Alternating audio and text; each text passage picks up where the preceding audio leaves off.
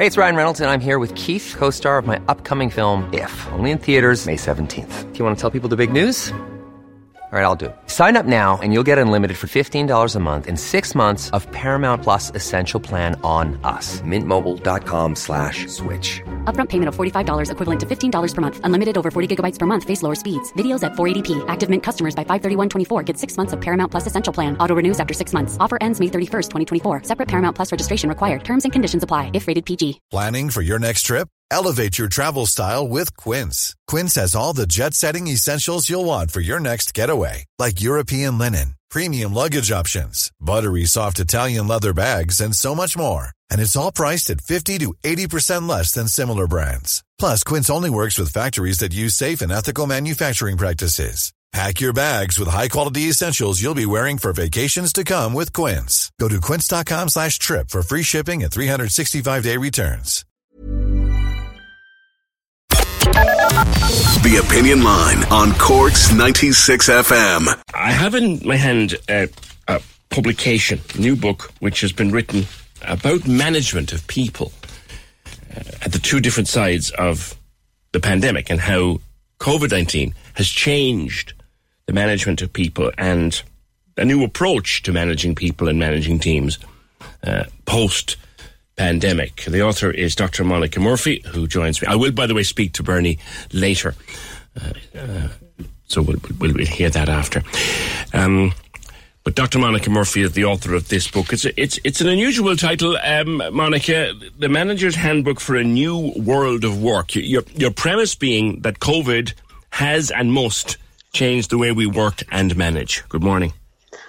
Good morning, PJ, and thank you for having me. Um, yeah, so the book, I suppose, it's it was really I started it before COVID. Um, in in the work that I do in my business, um, for the last eleven years, I've been designing and delivering sort of training, support, coaching interventions for organisations um, and their teams and their staff.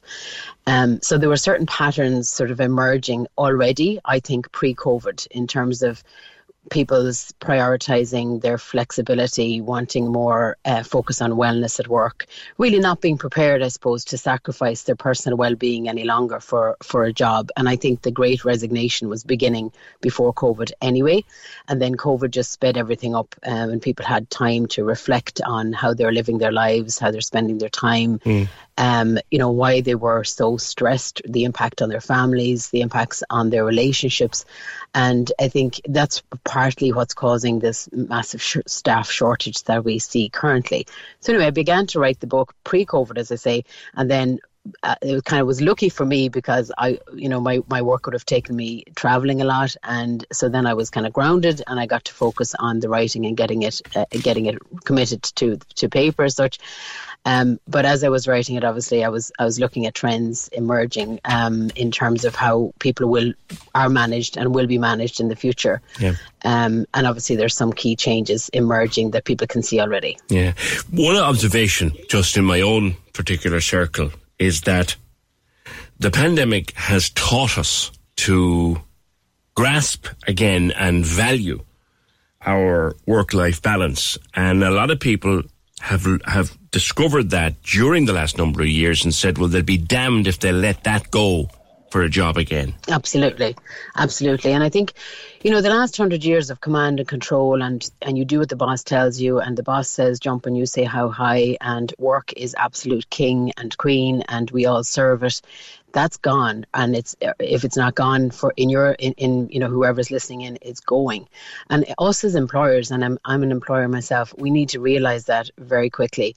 And then the managers in our organizations and this is kind of the title of the book was the manager's handbook because i believe that managers kind of get a raw deal you know, there's a lot of titles about leadership and a lot of studies on leadership, whereas managers are those middle people in an organization who literally hold the whole thing together. They've got to make sure there's enough staff on the rota, they've got to make sure that the customers are served, that the orders are sent out.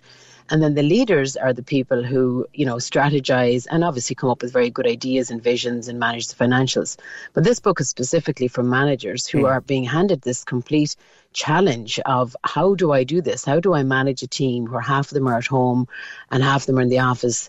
You know, so it's really to give them a support tool, and it's written and I'm glad you've received it. It's like it's it's a handbook, so you can write on it, you can squiggle on it, you can reflect on your own management style. Um, this is the start of something completely new for all of us. So it's just my sort of um, seven chapters on where you get how you can get started, and mm. just to draw listeners' attention to chapter two in particular. They are not your people. That's exactly you know, where I was going to go with him, Monica, because yeah. they are not your people. What do you mean by that? Well, over the last 11 years, and even before that, when I worked in mar- large multinational organizations, it's not unusual to hear leaders and managers referring to staff as my team, my people. They work for me, they work under me, they report into me.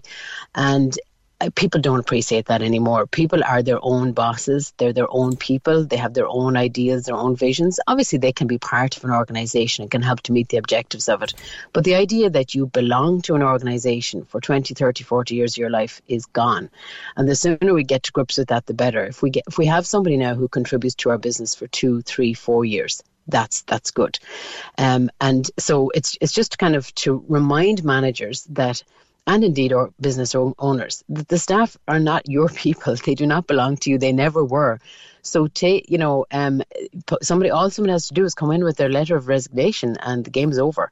So really, the rest of the handbook is about how you motivate, engage, mm. build trust, accountability, so that those things don't happen, or at least you build longer, better, more two-way relationships with your mm. team. How we communicate, you say, is changing. How management or leaders must communicate. The, the, the days of just issuing an order and people blindly following it are gone.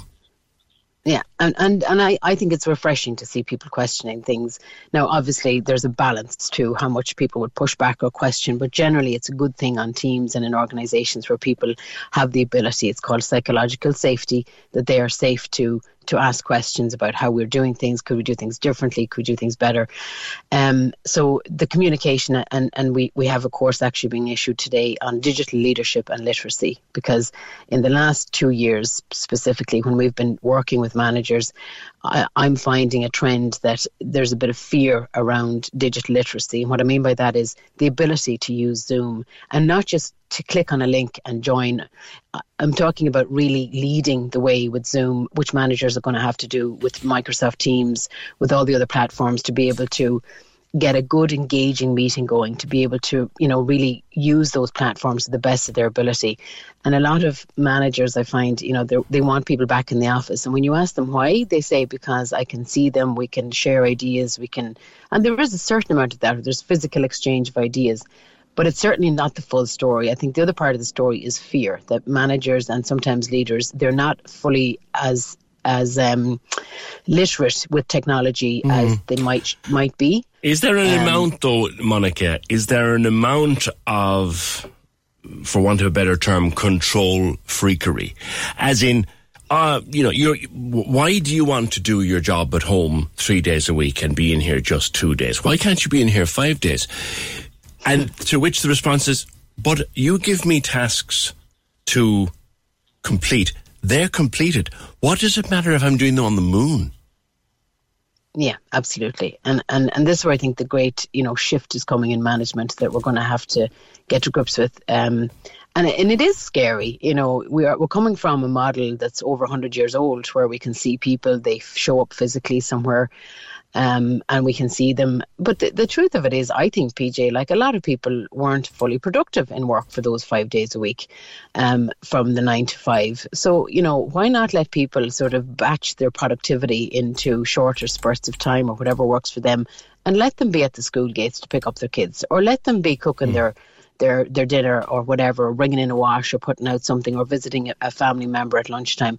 You know, there's there's uh, there's wins in this for all of us yeah. if we can kind of set aside some of our own pre, you know, kind of pre-cooked expectations yeah. of what it means to be at work. I've talked a lot about um, what I call, and I think a lot. I, th- I, I spoke to the director of Shopify. You'll have heard of them. Mm, um, yeah, I, am a big fan myself of task-based working, and what I mean by that is, Monica, in in my day, I have let's say I have eight tasks to complete. Sure.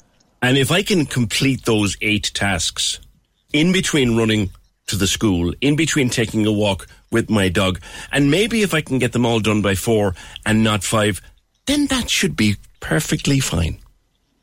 Absolutely, 100% agree. And I'll tell you, PJ, part of the reason I left work and started my own business was I felt my time wasn't my own. I was 32 years of age. I had to ask permission for three or four people to go to the bank to do some personal business. And I just thought no I've had enough of this. I'm I'm 32 I'm a good worker. I'm trustworthy. Mm. I'm not on the DOS and yet I have to jump through all these hoops yeah. to get permission to go. That day is over you're you're just not going to get hmm. staff mm. if they're because I'll give you one example. I'm working with a client in the UK I'm trying to help them recruit some senior people.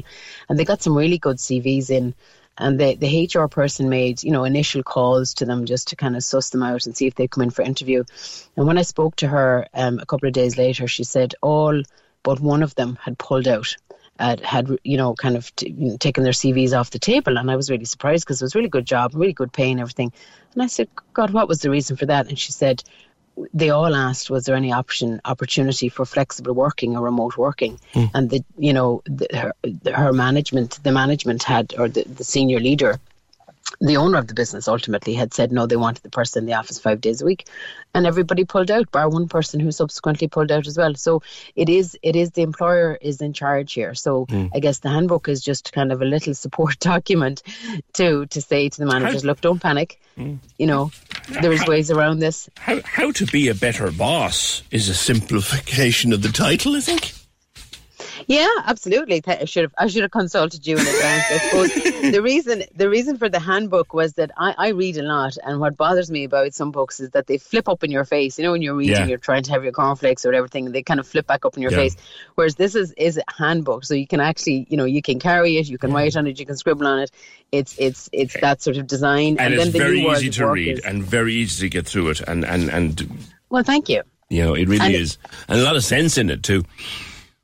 Well, I'm I'm glad to hear that, and and I've just um, just managed to get it into two bookshops last week. So the Middleton Midleton Books in Midleton stock have, have a couple of copies, and as do Fermoy Books in Fermoy, and then it's available on our website www.monere m o n e r e development services. M O N. Okay, great.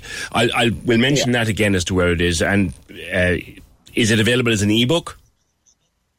It is, yeah. It's available as an ebook as well. Um, it's we can we can send it. We, we have it actually on the website as well, so it can be downloaded from there either, whichever suits people. Um, yeah, and look, thank you for the for the opportunity to talk about it. I hope it's of use to people. You know, there's a lot of stiff stuff coming from America and Europe, and I think we have a good handle on it here ourselves in Ireland. Mm. So it's nice, to, you know, it's, it has an Irish perspective to it. Um, you'll see some references in there to Irish culture as opposed to the usual baseball that we find. Yeah. Um, it's more like you're more likely to see a reference to GAA games or to our own our, our own um, culture here in Ireland. So I hope people appreciate it and I hope they enjoy it. Excellent. Listen, thank you very much. Good to speak with you and good luck with the book. That's Dr. Monica Murphy, the author of a book called The Manager's Handbook for a New World of Work, which, as I said, she could also subtitle How to Be a Better Boss. Uh, but the idea that in 2022, that if you're trying to hire someone and they say, well, the job could be done from home a bit. So I'd like to do it from home a bit. And if you're going to say, no, that's not going to happen, I need you in the office five days a week, then you're not going to get that person. And the work life balance, I don't know about you. If you have any thoughts on it, I'd love to hear from you. Um, did your work life balance become. Cork's 96 FM.